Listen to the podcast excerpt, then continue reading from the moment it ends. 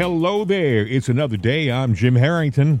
And I am Bill Knight. You got a smirk in your eye there. You're I do. Up to something today. What, what are you up to? I found something. I found a neat little song. It came out about two weeks ago, quietly, under the radar. Not a lot of talk. Just put on the on the internet. Actually put on YouTube by the artist. The artist Ooh. is a she's a Christian music artist. Her name is Natasha Owens. Mm-hmm. And she put this on the website. It's already got over a million views in under two weeks. Listen to it. See what you think. All right.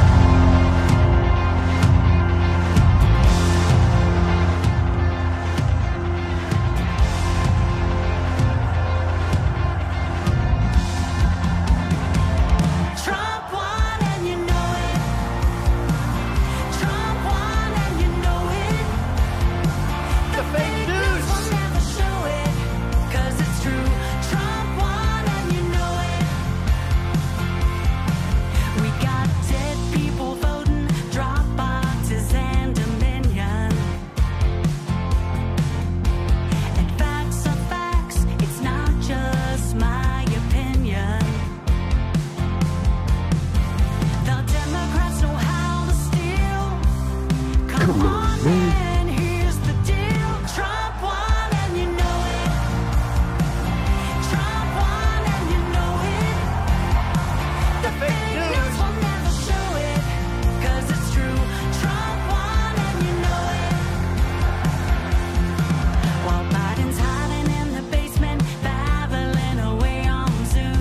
mental fitness. What are you doing now? Patriots for stadiums, not circles in an empty room. Twitter and the F B I. One day you won't deny. Trump won and you know it. Trump won and you know it. The fake news will never show it, because it's true. Trump won.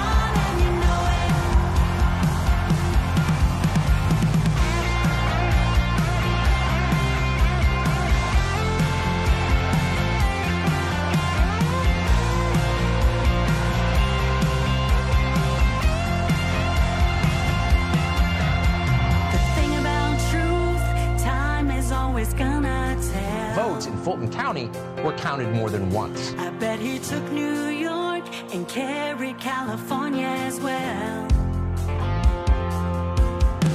He's done it twice before, and he's gonna win again for the third time in twenty twenty-four. Trump won and you know it. Trump won and you know it. News won't even show it. It's true. Trump won and you know it. Trump won and you know it. If there's a lie, they're gonna do it. It's true. Trump won and you know it. I know it, you know it, we know it, they know it. Everybody knows Trump won. I know it, you know it, we know it, they know it. Everybody knows Trump won. I know it, you know it, we know it, they know it. Everybody knows Trump won.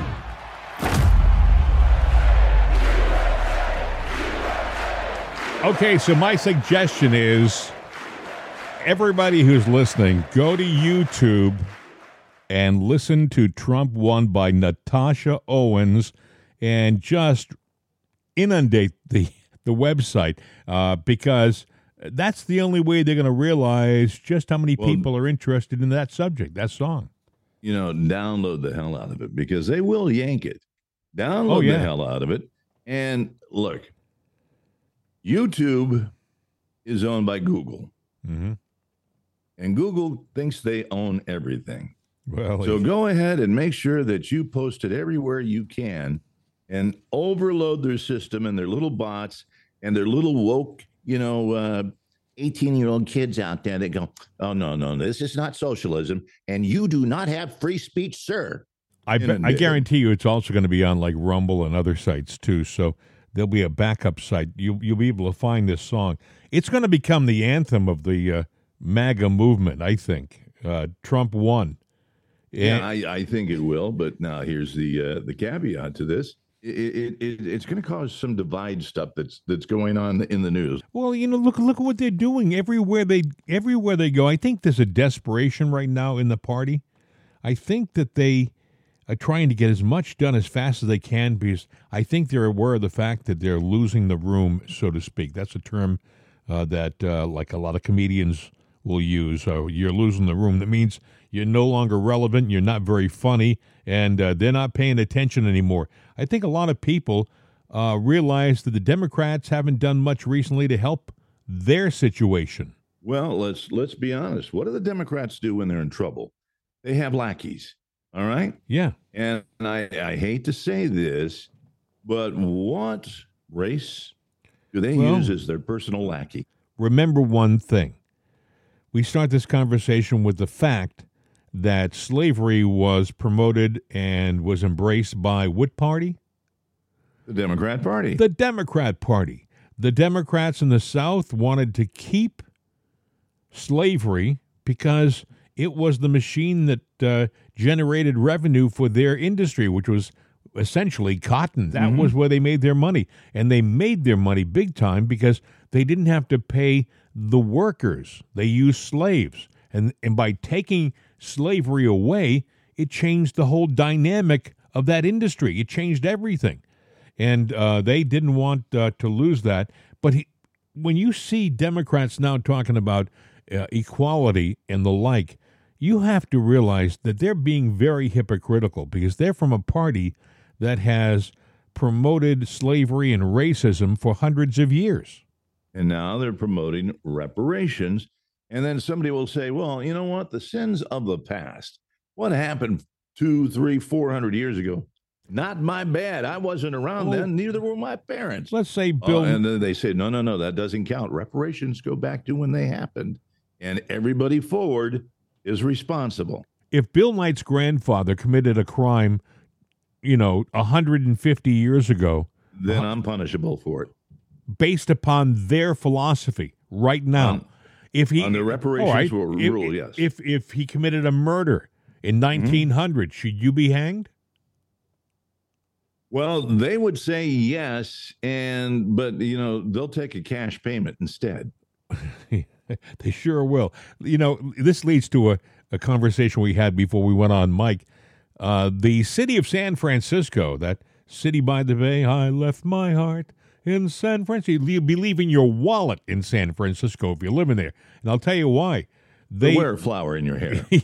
Yes, we're the only a, way you get in. No, wear a billfold in your hair because and well, what what they want to do is they want to pay reparations to the residents of San Francisco. How uh, much? And, well, they want to give them a lump sum of uh, five million dollars. Oh, yeah, five million dollars. Million dollars. Okay, ninety-seven thousand dollars a year. A paycheck for life, ninety-seven thousand dollars a year. Is it taxable? Yeah. I don't know. That's a good question, Bill. I don't know. Probably, Probably not. not. Okay. Yeah, at least not with any local taxes. And then you can buy a house if you are a minority in San Francisco for one dollar. Okay, now you can buy a house if you're a black minority in San Francisco. Right. For one dollar. Now, how big is that house? I don't know whether they define the uh, size of the house, but the thing is, Bill, well, if you got five million dollars uh, in a lump sum, you can buy any size house you want in San Francisco. Yeah, but you're getting it for a dollar, so you can buy up the whole damn block. Sure you because can. Because how is a realtor going to make, I, I got one sitting right across well, from me. Well, she'll get, thir- no, no, no, she'll get thirty-three cents. She'll get thirty-three cents yeah. on the dollar house she just closed. Wait a second. On. Realtors only make six or seven percent. She'll yeah, get six, six or seven. Per, she'll get six cents. Well, no, see, she'll get a portion of that six cents. That's true, because she's the salesperson and not the broker. So she'll get a, a third. And I mean, I'm and, sorry, three, three percent. And if somebody referred the deal to her, well, they get a cut, too. Yeah. By the time she's done, she might have uh, one point five cents. She won't have enough for the meter. Trust me. I mean, she'll forget about it. The only way that she could do do that deal is say, look, you got five million bucks. You can buy five million homes. Which ones do you want to buy? Because right. that'd be the only way to make money out for, of that deal. For our black listeners, and we have some, my suggestion is this. Come close to the radio, okay? Move to San Francisco. Move yeah, you know what? And that, that was my, my point. It doesn't matter your color. Right. If they came in, if if look, if I'm if I were black, mm-hmm. you know, or I had an ounce of black in me, and they go, okay, well, how do they hey, judge wait. that? Wait a second, that's a good point. If you have an ounce of black in, how do they judge how black you have to be to get the five million dollars? Well, yeah, because now when you start breaking it down, well, you're a quarter black, so you don't get. Well, do you get a quarter of the reparations? I mean, maybe they'll say, well, wait a second, you're not one hundred percent black, so we can only give you uh, proportionally the amount of money you deserve. Like if it's five million dollars you get, and you're a quarter black, we'll give you uh, one hundred twenty-five thousand dollars or whatever it is. Uh, you know. All right, but then, then you have the thing of, you know, the statistical differences there. Nothing is one hundred percent accurate. I meant to say one point two five. A million. But either way, you're going to sit there. What I'm saying is, is that, you know, they're going, okay, you're five percent black, you know, well, plus or minus what percentage, because nothing is exact. And, and how do they prove it, Bill? How do they well, prove it? If Bill Knight goes out to uh, San D N A Francisco records. And you say, well, do, do you have to show them D N A? Uh, do you have to have your D N A done to prove it? Yeah, but do, do D N A... Does do D N A? Does D N A uh, records go back to that time, or is it now a question of, well, we think, therefore it is? Okay. So in other words, well, it's let's not one hundred percent. Does does every does every minority have to have a D N A test, even if they physically look like a minority? If they're if they're black and they appear to be black, do they still have to have a D N A to be fair to those who don't look black and say that I they forget have. Where I saw the statistic, but one in six people. Oh, have yes. I was just going to say that. I was just going to say that. People, so you've got that chance right now. Sure you do. To be entitled. You may have blonde hair and blue eyes and have a touch of a minority in you, whether you know it or not, because, folks, we go back centuries, okay? I mean, this, the human, the Homo sapien has been around a long time. All right. Here's here's one for you. Let's just look at it from a different way. Um, how black do you have to be? Could you be maybe not black at all and still count as black? For instance, let's look at Native Americans. It's not about them, but let's just sit there and say back in the eighteen hundreds when uh, Indians came and they they raided a place, and they killed all the white men and the white boys, and they took all the women, all right? And then these women got folded into the tribe, and they became essentially Native Americans, white Native Americans, Native Americans nonetheless. They were raised as Indians. Is there, are there any cases where somebody was raised maybe um, somehow somebody got killed and a little bit white baby got raised? I'm sure. In a black family, would that person not be black now in their an- in their ancestry? Uh, I think the Democrats are purely looking at the physical and not the other and the other possible scenarios. Always keep your eye upon the donut and not upon the hole in the in the batter there. Yeah, okay, I get it. So the Democrats are just looking for numbers. They're looking they're looking for votes. You're right now. You're you're staying up in Boston, and the good news is that the mayor of Boston has started an exploratory committee into reparations in Boston. Well, uh, yeah, and and um, of course she's not uh, she's not black, but she's no. looking at it. She's a Democrat, mm-hmm. and she's looking at uh, what she can do to uh, well, it, maintain power. And the thing or, thing about it is, historically, Boston has never been a slave city. Massachusetts no. hasn't been a slave state ever. Well, they'll bring out stories, you know. Yeah, but Boston, pieces. Anyone who knows history knows that Boston was uh, uh, a center of the whole non-slavery movement preceding the Civil War. These were abolitionists. These were people who didn't want slavery. They talked about it and had rallies in Boston. Right. But, there, you know, I mean, you could, there was... there are racial things that happened here and everywhere. It's a part of history. It's a part of the evolution of man. Hell, there were black, you know, warlords and families yeah, but Nate, that had white slaves. The, the racial things that happened in Boston, for the most part, like a lot of things happened in the fifties and sixties uh, that they can point to and say, well, look at Boston had these uh, protests against busing. They didn't want to have bus uh, kids from one town to another or one area to another area because they didn't want to have kids in a good area being bused to a minority area, right? Well, that happened but in it, Fresno, California, where it, I'm from. But it wasn't because, and I, I grew up during this time, it, I don't think it was ever because of the race. I think it was because people in certain areas felt, wait, I'm I'm living in a, a high-end community like Cambridge or someplace, and I have good schools, and I'm paying for those good schools, and what you want me to do now is put my kid on a bus and send them to inferior schools across town. You want me to take my kid and bus them for twenty-five or thirty minutes to an area that's not near us, to a school that we didn't pay for, and that's what the protest was about. It wasn't, I don't think it ever yeah. was about color. Yeah, I grew up in California and uh, in, in Fresno, and they were one of the first ones to do that force busing thing. And I remember that. But the funny thing was, even though, the, you know, the, the the the rich white people, as they were presented to be, yeah, they weren't the ones that raised all the hell. It was the poor people, the black people, that were going to be bussed across. They didn't want to come to our, you know, yeah. pompous little area. Of course. They just didn't. You know, a lot of people just didn't like to have their kids on a bus for twenty or twenty-five minutes for no good reason. Yeah, but I'll tell you what, uh, the kids were safer then on a bus than they are today, but that's a whole different conversation. Well, it, it's interesting. Uh, they are honestly talking about reparations, and if they can't get it on a national scale, and they're not going to because the country's against it, uh, the Democrats are moving locally. And they may, may move to a uh, move to a city near you. Well, That's, here's one thing they're going to run into. What Joe was mumbling about uh, the other day, where he bumble bumbled again, yeah. and uh, he was, uh, you know, going, "Well, what's going on, man? With with Oregon wanting to uh, East Oregon wanting to succeed into Idaho, and and they've already made a bill to allow that to happen." Hey, friends, it'll happen in California too.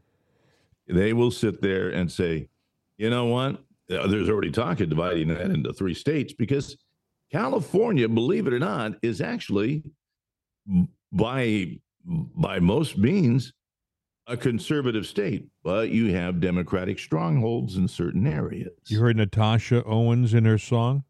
Yeah. She, she sings in the song, Trump took California too. A lot of people believe that whether you like it or not, California really did go for Trump in twenty twenty. And I I would believe that. I have friends out there and, uh, uh, you know, they're, they're, they're Trumpers, you know, if you, you want to call them that. And it's not that we're saying, oh, Trump is the best thing since sliced no. bread, but he sure as hell is better than anything that we've had or have now.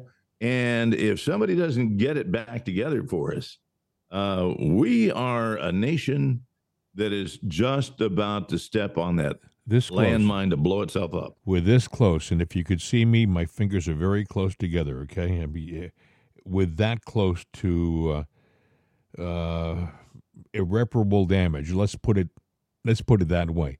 You know, I don't think of Trump as being some kind of a god or anything like that. He's a he's a man. He's a good man. He's a man who has ethics and feelings, and he can relate to the average man. The most amazing thing to me about Trump is that there's this billionaire, multi-billionaire with all of the resources any man could ever want, yet he can turn around and relate to somebody in McDonald's. He can turn around and talk to the guy on the backhoe.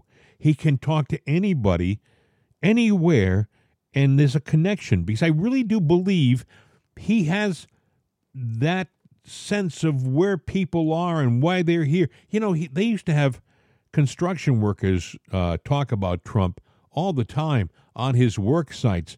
Trump would actually go to the work sites on his at it, where his buildings were being made, mm-hmm. and he'd put on his hard hat. He'd go up there. When he was a young man, they said he actually would do some work with the guys, you know, make sure he'd carry some wood or, or pour some concrete or whatever. He connected with the guys on his sites. He still does that. He was out in Iowa uh, the beginning of... Uh, Of when was he out there? Was he all the days were running together? Was it this week? Yeah, it was Monday. He was, yeah. I think, in Iowa, and he did a speech. But before the speech, he went into a, a restaurant and he was going around table to table, shaking hands with people. One woman got up and she was in tears seeing this guy, and she hugged him. Oh my goodness, she thought that much of Trump. This song resonates that we just played a little while ago because it, it's a song. It's an anthem for a lot of people. See, you're, you're you're touching on a subject there that's that's kind of interesting because you look at somebody that, well, let's look at Biden uh, and, and Kamala. Do they go out in the crowd and, and respond to the crowd? And if they did, is it genuine or is it disingenuous and staged? Kind of like Buttigieg when he went out, it was all staged. You know, they, they, they don't have time for the common person. A true leader realizes that when you were together, it's like being the captain of the ship. You know, you've got to have everybody on page, on deck with you, and you relate to them all because it's not what you, Donald Trump, do as an individual or Joe Biden do does as an individual. It is everybody pulling together and working together that makes something cohesive and work. I think the thing is that Trump honestly loves the people, and Biden and Kamala really don't. I think Trump loves his his followers, his supporters. I think Trump is a man of the people who embraces them, and I think Biden and Kamala look down on them like they're subjects. Yeah. Uh, I'm going to play a cut. She was Kamala was on the Late Show with Stephen Colbert yesterday. Yeah, and when she arrived, to her surprise and to surprise of a lot of New York Democrats, there was a pretty good-sized protest there, shouting all sorts of things at her. Imagine that. As she went into the theater and as she left the theater. And but in the theater, it was packed with sycophants uh, who, who clap on cue and who cheer on cue. But I want you to listen to... Uh, Carmela's answer. She she was asked. She'll be asked by Colbert about Ron DeSantis' stance on the Ukraine. He said that he says it's, it's a uh, territorial dispute and we shouldn't be involved with it. And she gets so haughty, so you know, uppity. Listen, listen to what she says. What do you make of um, someone like Governor DeSantis, who, while there is a strain of isolationism all throughout American history, yeah. is saying that this is not in America's strategic interest yeah. to side with the Ukrainians and offer them the material aid they need to defend themselves against an invading power? So, as vice president, I have now met with over one hundred world leaders, presidents, prime ministers, chancellors, and kings. And when you have had the experience of meeting And, and understanding the significance, again, of international rules and norms and the importance of the United States of America standing firm and clear about the significance of sovereignty and territorial integrity, the significance of standing firm against any nation that would try to take by force another nation. If you really understand the issues, you probably would not make statements like that. Boy, she has got such gonads, really. She says, she talks about territorial integrity. Yeah, well, somebody had to plant those words in her mouth because she can't think of them on her own. If you go back and listen to everything she's ever said and done and everybody she's ever met, she is a freaking idiot, and that's what she is. But she has a giveaway. You can tell when she's out of school. You know, and that is just be just before she said, you know, if you had, you know, if you knew what you were doing, right. She does this little waver in her voice. It's almost like she's kind of nervous and crying mm-hmm. because she knows Uh, she's stepping in deep, and she's waiting just to fall under the water because she doesn't know what the hell she's talking about. She says she's concerned about territorial integrity. She's the border czar, supposedly, of the United States, besides being vice president. And how much has she cared about our territorial integrity? Yeah, I'd like to know uh, what does she consider uh, our border to be? I mean, where, show me the integrity. Well, she there. has she has no concern with our border, no territorial integrity. Why? Here, because it doesn't fit their agenda. Whatever their agenda is, they are they are bound and determined. If you voted for Biden right now, you've got to have buyer's remorse. You have to be. If you're paying attention, if you are awake at all now, it's been two and a half years about. You would think that maybe now you kind of know that these guys, uh, they weren't what you voted for, if you voted for them legitimately. They always take a number out there and talk about how great things are. Now, I did read that, you know, you're sitting there going, this is the year that things are going to go to hell. It, although I think they already have in a handbasket. Yeah, yeah. But it's it, we're going to have a total collapse. Yet they're going, oh, the, the, the young people are looking ahead to the future because, you know, we have the highest uh, unemployment rate, and here's fifty-four percent. Mm-hmm. And I'm like going, and I was thinking about that, going, where is this number coming from? And then I said, ah, I know what they're doing, you know, because you got to look at the pool of workers. And that grew. It grew because who suffered the brunt of all the economic ruins? The mom and pop businesses. Well, they got to work too. So now they're a member of the job force. So these numbers that are being touted out there are all B S. They're not real. It will be interesting to see uh, how our country maneuvers through the next few weeks. Now, I'm not talking about twenty twenty-four. We are on the verge of something major happening, in my opinion. I, and I'll tell you why I, I feel that way. I, I don't know whether I totally believe the story we got about that drone being shot down over the Black Sea. Uh, Russia, right. Russia is saying, hey, we flew by it. We got video. We sh- we saw it, but we didn't hit it. We didn't bring it down. That's, that's what the Russians are saying. Now, I'm not taking the Russians on their word, too, but we don't have video from our side. You know, that, that was a drone. They have video cameras on that, too. They probably were feeding footage back to somewhere. Uh, they they knew what was going on. It wasn't a total surprise because, you know, in a, in a drone, it's being flown by somebody probably back at Edwards Air Force Base or something like that in a little room like a cockpit.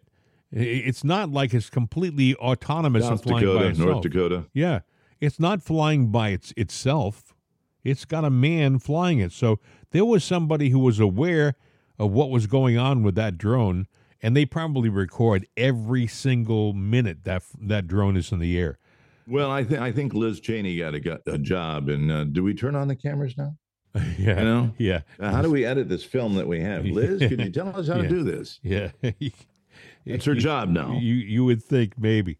But I do think we're on the verge of something uh, catastrophic if we don't get our acts together. I don't, I'm one of these people, and I've said this before on this program, I don't think that Trump can expect to win in twenty twenty-four if nothing substantial happens between now and then to rectify what happened in twenty twenty. And as of yet, in twenty twenty-two too, uh, as of yet, I, I haven't seen that happen. Have you?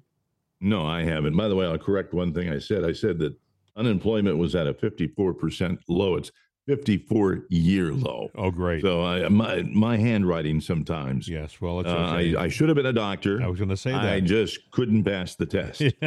Yes, yes. And would you want me working on you? Yes, I have. I'm a brain I've, surgeon, folks. Good, good I, I, news. Look what I did for Biden. I have good news and I have bad news. You have uh, you have six months to live. Here's my bill. Well, I can't pay that. Okay, I'll give you another six months. Yeah. You live a little bit longer. Yeah, well, you know what I mean. Anyway, um, other things happening. Uh, Tucker Carlson talked with a, a gentleman named D- Daniel Good uh, Goodwin. We talked about him yesterday. He was mm-hmm. the guy who came into the Capitol during the January sixth protest. Right. I call it a protest because the riot part, I think, was done by uh, plants of Nancy. the... Pardon? By Nancy, I was gonna say Nancy, Nancy yeah. and her plants and her cohorts. But um, he walked in, and he was in the Capitol building for under uh, sixty seconds. They wanted to put him in jail, jail for ten years, and then they said, okay, we'll cut it down to a year, which is still way too much time. Here's the interview, and listen. One of the things we learned, maybe the main thing we learned when we finally got access to thousands of hours of surveillance footage that the January sixth committee had been hiding, is that some of the people the media told you were terrorists, they were terrorists and needed to go to prison, and who did go to prison actually never committed terrorism of any kind, just the opposite. They just kind of wandered through the Capitol building. That's true of Jacob Chansley, the so-called QAnon shaman, the one the media told you should be killed. But he's hardly the only one. This is video of a man called Daniel Goodwin walking through the Capitol through an open door on January sixth, twenty twenty-one at exactly three thirty-two p.m. That is long after the doors were breached. Now, we got this video, the one you're watching now, from the Speaker of the House's office earlier this month. Mister Goodwin's attorney tells us that the legal team was also provided this video, and in it, you can clearly see that Goodwin was inside for less than a minute, and when he was asked to leave, he left. So there's no dispute about any of that. It's all on tape. But the D O J is still trying to send Daniel Goodwin to prison, and in the meantime, they have completely wrecked his life. You know, Goodwin joins us now, along with his lawyer, Harold Stewart. Thanks to both of you for coming on. First to you, Daniel. Your, your story, I, I think, is similar to the story of many people in your position. But just give us a sense of what the federal government has done to you for the crime of wandering around the Capitol for one minute and leaving when asked. Thanks for having me on, Tucker. Yeah, it's... Uh... What they've done is I had to spend um, about a month incarcerated pretrial and then about a year in pretrial um, home confinement. And uh, I was facing twenty years, uh, and now I'm still facing one year. Uh, You're facing a full year in after. prison for that. That's right. I was in there for less than a minute. Is and I just want to be as fair and transparent as possible. Is there anything you're leaving out? Did you commit vandalism? Did you hurt anyone? It's actually in uh, the documents that I even said I didn't steal anything, I didn't break anything, you know, I didn't hurt anyone, anything like that.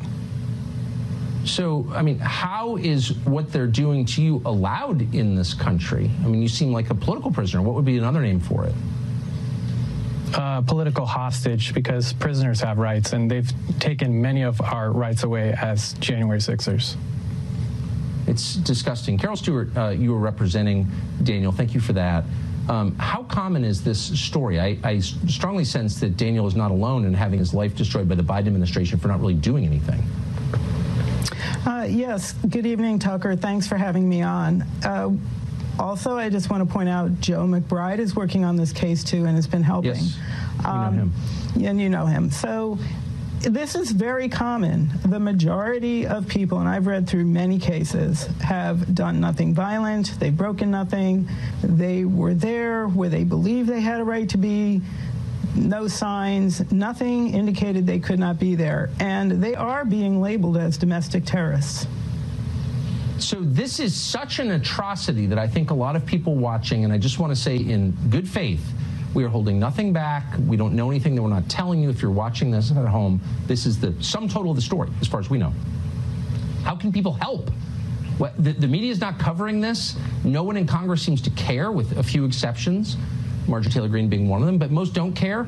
So how can people who do care make a difference for these, and I'm just going to say it, these political prisoners, because that's what they are? Well, the first thing, of course, is if Kevin McCarthy would release all the footage to all the public. Um, the thing that the public can do to help is they can research through the footage that's already out there. They can go to stop hate dot com slash J six and see our calls to actions, which include praying for us, which include um, fundraisers to the people. You can make sure the money goes to the people themselves, and which includes writing letters to the people who are currently incarcerated. You can also watch documentaries that have been made and the truth which is going on. out there, which is being held back by the gatekeeping media, that, for example, four people died that day and they were all Trump supporters. Of course, you've revealed that Sicknick died the next day and it wasn't because of Trump supporters. There was a lot of police violence that happened that day. Um, and yeah, that needs to be investigated. January sixth, I think, is probably second only to the twenty twenty election as the biggest scam in my lifetime. And you know it is because they become completely hysterical when confronted with any facts that deviate from their lies. So I am grateful, Daniel Goodwin, you came on tonight, Carol Stewart, who's representing him, and Godspeed. Thank you. Did you hear what Tucker said at the end of that conversation? The very, very end? He said mm-hmm. January sixth was the biggest scam, only second to the twenty twenty election in my lifetime. Everybody knows it is. For him to say that on Fox, I'm serious. It, it yeah, takes now, a lot of courage. If, you know, now, if you listen to the mainstream media, oh, well, Tucker hates, hates Trump and hates this and hates that, and he's marching to orders. Nah, Tucker's got a set of cojones. He, he does. He does. Uh, you know, don't believe every, well, you know what? Let me rephrase that. Don't believe anything you hear from mainstream media anymore. Absolutely. They are not on your side. They're not what they used to be. Used to be a time when you turned on Walter Cronkite or Chet Huntley and David Brinkley or Peter Jennings, and you could expect and usually got the truth. Now, but you don't the, get it now. These people were at the Capitol steps. They went into the Capitol, right? Mm-hmm. And what is that commonly referred to? The people's house. Yeah. So I own a house, you know, uh, I'm allowed in it, right? Yeah. You know, they were being waved in for the most part by Capitol Police. What's that all about? The, they say, well, what about the people who were breaking the glass and stuff? That started before the people who were at the rally where Trump was speaking twenty minutes away.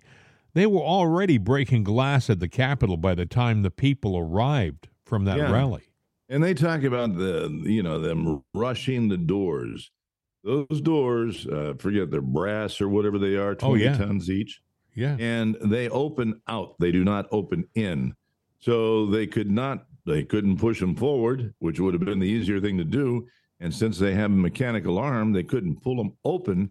No, actually, the door opened by the guard inside who flipped the lever to open the frickin' door. Hey, how many people were at the Trump speech who had hammers? Think about it. How many people at the Trump speech twenty, twenty-five minutes away who were having a great old time cheering and, and shaking each other's hands, how many of them were standing around with a hammer in their hand? I, I don't think any. I think the people who had hammers, and there were people breaking glass with hammers, they also had little ear earbuds in their ears. They were listening to somebody. This was a planned, staged event. It was prepared and implemented by uh, some nefarious people. And, you know, we're not on YouTube because if we said this on YouTube, it would be yanked. We would be yanked. They would say yeah, this is disinformation. Yeah, Trust disinformation. Me. I've heard that so many times.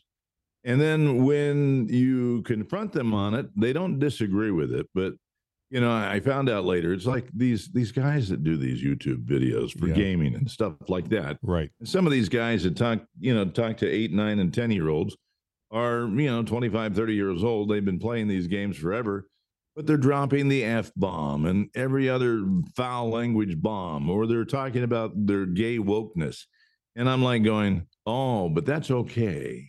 You know, but you having an opinion on what's going on in, in the world today, in the world of news, well, that's misinformation. You know, you know, we're asked many times, you guys do a podcast, you can say anything you want on a podcast. Because absolutely I, not. Because a lot of guys do that, and a lot of people do. A lot of amateurs who have podcasts, they think that it's a, a license to spew obscenities.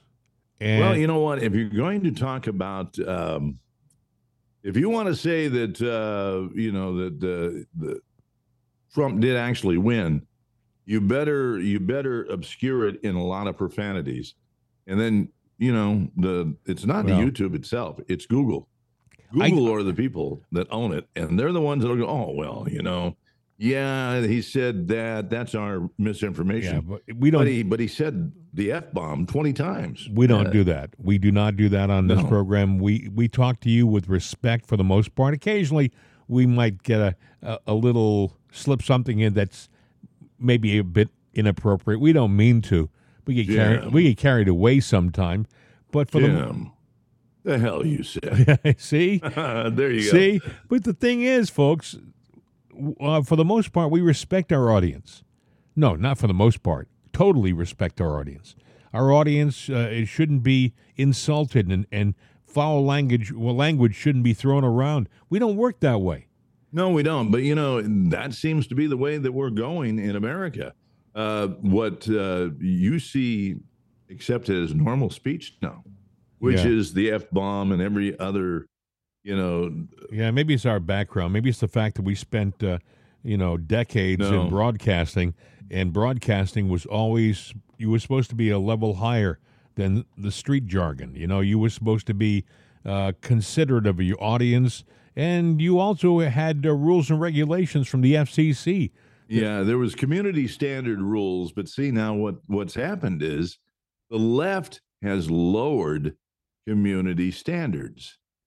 Now, by yeah. lowering community standards, they've also changed what is acceptable speech.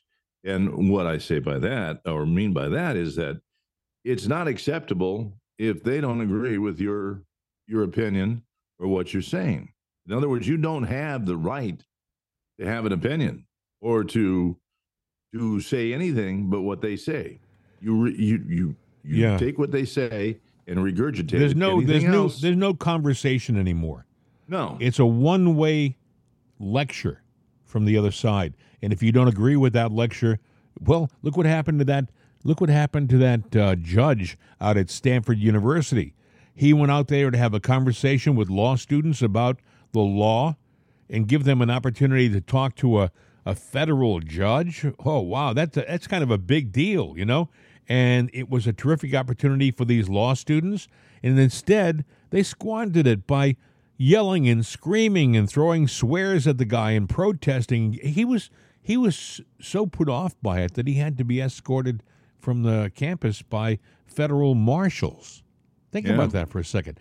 If you have a student, by the way, at Stanford, I'd, I'd, I'd pull him. I'd transfer him ASAP. They're not getting an education. They're getting an indoctrination. They're being, you know, I got to wonder, is the education uh, system that we have totally blown out of proportion? Could could we go back to some of the old ways of internships and whatnot, and, and what you have to go to school and learn? Well, it'd be consolidated down to a year to two years, and then you're done. You know pretty much everything you need to know, because it seems like academia, you know. Bill, that's a good point. If I were an employer looking for somebody right now with an with a degree, if it were me, mm-hmm. I would look to find the distance learning graduates, meaning the adults who went back to school online and did all of the coursework and got their bachelor's degree online. There are a lot of schools doing this now. A lot of universities mm. like Penn State and Maryland and all these stu- schools have uh, a, a distance learning. I look for these people specifically because they're not sitting in a classroom with some, you know, uh, long-haired doofus who spends more time criticizing uh, political people, you know, on, on the right. They're actually getting just the coursework. That's how it works on a dis- and I know this is a fact because I got my degree through distance learning. I went back. Well, let me explain something about uh, getting a degree. Mm-hmm. Um, and I, I know this from, you know, having kids. And uh, one of them, very smart, has several degrees. I said, eh, she's going to be a professional student all her life, but she's got degrees that you wouldn't believe. And I'm sitting there going, okay, you didn't go to school long enough to get all of those. She goes, yeah, I did. I'm going, how did you do it? And she went back to the back of the house and came out with this big, it looked like a New York telephone book. All right. And and in there, or because the universities are all about money, and this is how I'm going to explain it. there are courses. Now, there are mandatory courses, basic courses, English and stuff like that, that you have to you take. But let's say that you were studying to be mm, something in, uh, uh, you know, uh, business management. All right. You can sit there and take that book and you can go through and get the information that you need. And then you pay the course, you pay for the course and you go take the test. You test out. Oh, yeah. So in the course of a week, you can pass that and have never sat day. I think you have to do one day in the classroom. You pay them for the course. Sure. You passed by seventy percent. Guess what? You got yeah. your degree. This Amazing is this is works. a this is a gold mine for a lot of universities and schools now.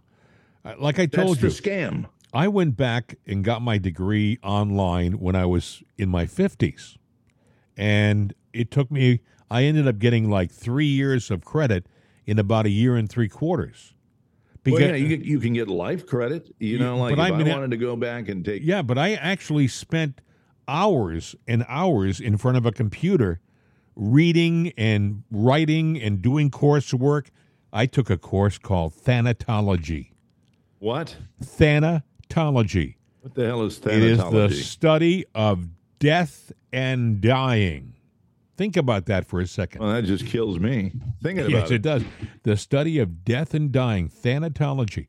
It was a course. I figured, well, you know, I got to take something, and I didn't want to take whatever else they were offering. And it was difficult because it was... You had to really do some th- serious thinking about a subject that you really don't like to think too much about. And uh, there, it was interesting. I, I ended up passing it, got a good grade, but uh, it wasn't a, it wasn't a walk in the park. As a matter of fact, a lot of people will tell you that distance learning, doing your coursework alone in your house with nobody to help you out and look over your shoulder and correct you when you're going wrong, Uh, is a lot tougher. You have to discipline yourself to go into a place, sit down, and work. It's not easy. But right. you don't get the interference, the political nonsense and baloney. You don't get that stuff thrown at you by the professors. If you want to go back to school, and like I said, if I were an employer, I'd be looking for these people because these people haven't been touched by the The wackos, you know, the, the professors with the long hair and dope smoking and, hey, man, when I was a kid, we were against the uh, the, the, the government, man. you know, now we are the government. yeah. Hey, uh, a lot of, uh, you know, I looked at the clock on the wall, and uh, there was an interesting piece of audio I want to play for you. It's a little long, but it, it's really quite interesting. It was on Rob Schmidt's show on Newsmax uh, a, right. a couple of days ago. Ufologist, ufologist, and filmmaker Jeremy Corbell and Representative Tim Burchett joined Rob Schmidt to discuss a new report from a Pentagon researcher and a Harvard astronomer that suggests an alien mothership might be sending U F Os to surveil the Earth. You got to hear this. Let's talk about some aliens here for a moment. This is actually pretty interesting. Alarming increase in U F O sightings has Pentagon's, has the Pentagon's attention. The crafts demonstrate unusual flight characteristics, performance capabilities, technology that to our knowledge defies explanation from any country's top scientists and researchers. The Pentagon notes in their twenty twenty-two annual U F O report, in addition to the one hundred forty-four reports covered during the seventeen years of U F O reporting, there have been two hundred forty-seven new reports and another one hundred nineteen either since discovered or reported, and totaling five hundred ten U F O reports as of August thirtieth, twenty twenty-two. Congressman Tim Burchett of Tennessee says the U S government has recovered U F Os, which are currently being reverse engineered. He joins us now, along with U F O expert and filmmaker Jeremy Corbell. And gentlemen, thank you both so much for coming on. Congressman, uh, that, that's a, a major allegation. What, what do we know at this point? Well, nineteen forty-seven, I think it's pretty clear there was a U F O crash or a mid-air collision, uh, Roswell, New Mexico, military intelligence, which is a whole lot like um, congressional ethics. It really doesn't exist. But military intelligence comes out and says, we've in fact recovered a craft and a saucer. And then the next day they, they ring this poor uh, lieutenant colonel out and say, oh, no, it was a hot air balloon. You know, we've got we've got our top our top pilots in the world are some of our Navy and Air Force pilots. Yeah, yeah. And they are, in fact, spotting these things. I've talked to them. They're not allowed to testify in, in congressional hearings. Um, you our, know, I was our told military, I was get... our military pilots are spotting these, and, and we've seen this. We've seen this reported a lot, but they're not allowed to testify. You're saying? That is correct. That is correct. Wow. We had one there at the Intelligence Committee that was open to the public. Um, uh, it was Democrat controlled. I don't expect much better from the Republicans. I think it goes a lot deeper. And and let me We've just got a lot of people compromised, brother. Yeah, it's it's interesting, Jeremy. I, I want to talk Go to you ahead. for a second. The, the Pentagon's U F O chief. This is a Pentagon guy, a U F O chief, the chairman of Harvard's astronomy department as well, both releasing a report on Tuesday where they wrote an artificial interstellar object could potentially be a parent craft that releases many small probes during its close passage to Earth.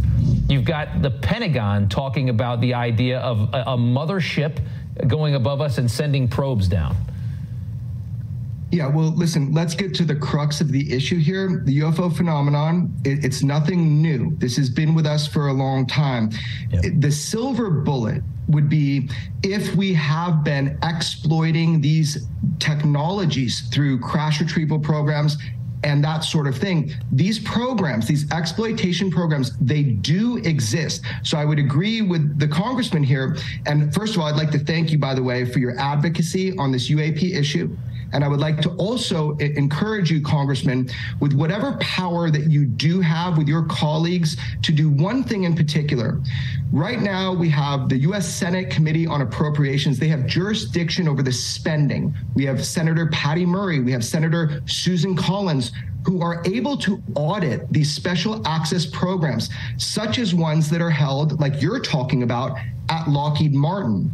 So I would like to include in this investigation, which I ask of you, for example, Lieutenant General Dimitri Henry. You know, he is the current director for Intelligence Joint Staff J two. They have authority and management over the intelligence community, and they should be asking questions. If we do have U F O exploitation programs, yeah. what I, I'm calling the silver bullet, they should be able to ask of Lockheed and other contractors, what are they working on? That goes back to nineteen forty-seven and the U F O topic. And I feel like Jeremy, you could be very effective. Yeah, it's, it's, it's very interesting. I, I want to show, because we're close to running out of time, I want to show just something that you have, Jeremy.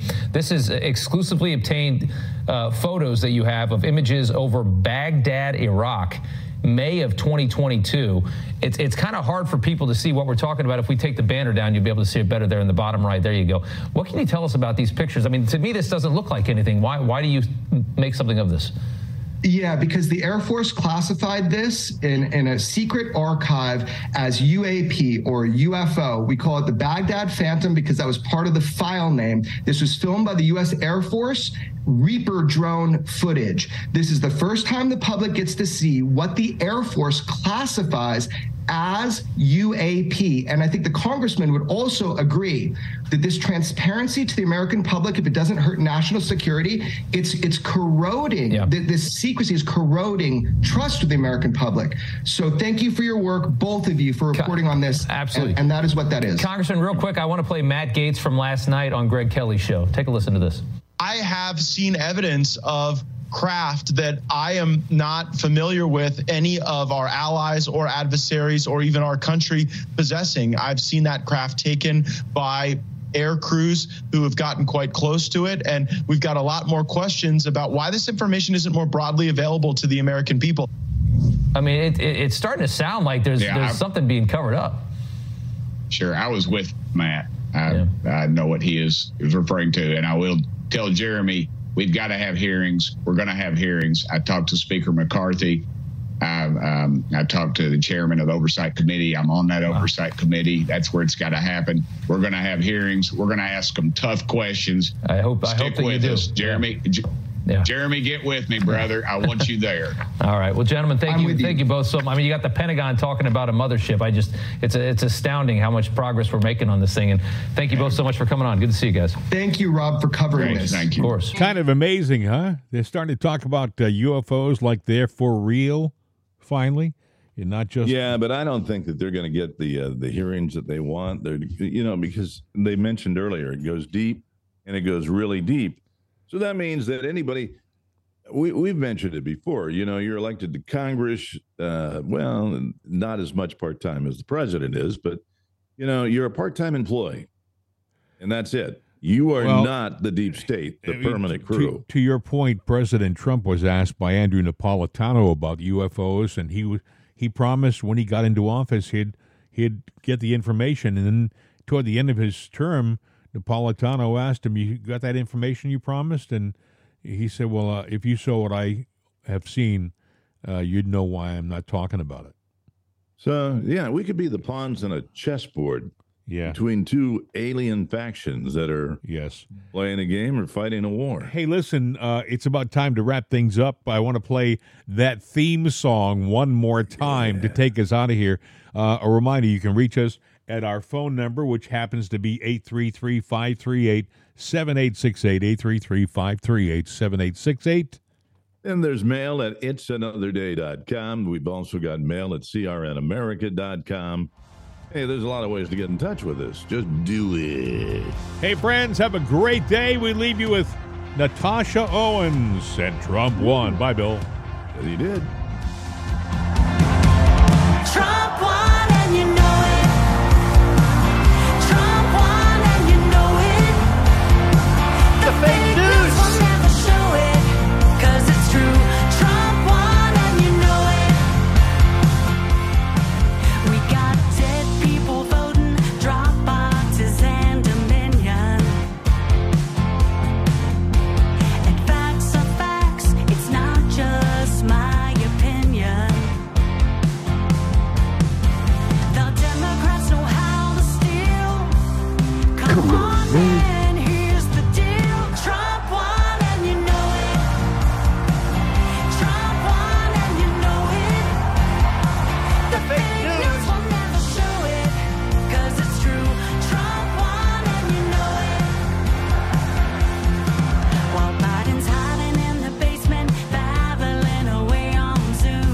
Mental fitness. What I'm doing now.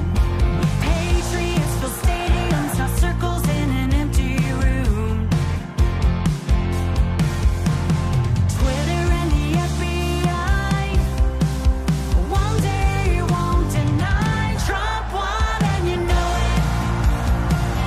Trump won and you know it. The fake news will never show it, 'cause it's true. Trump won.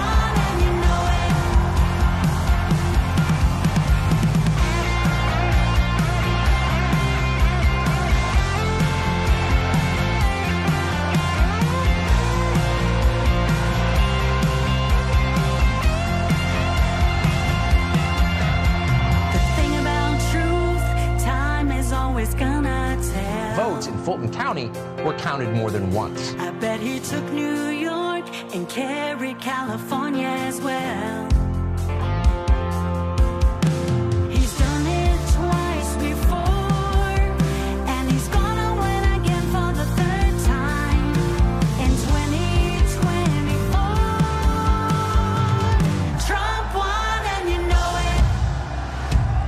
Trump won and you know it. Fox News won't even show it. It's true. Trump won and you know it. Trump won and you know it. If there's a line, they're gonna do it. It's true. Trump won and you know it. I know it, you know it, we know it, they know it. Everybody knows Trump won. I know it, you know it, we know it, they know it. Everybody knows Trump won. I know it, you know it, we know it, they know it. Everybody knows Trump won.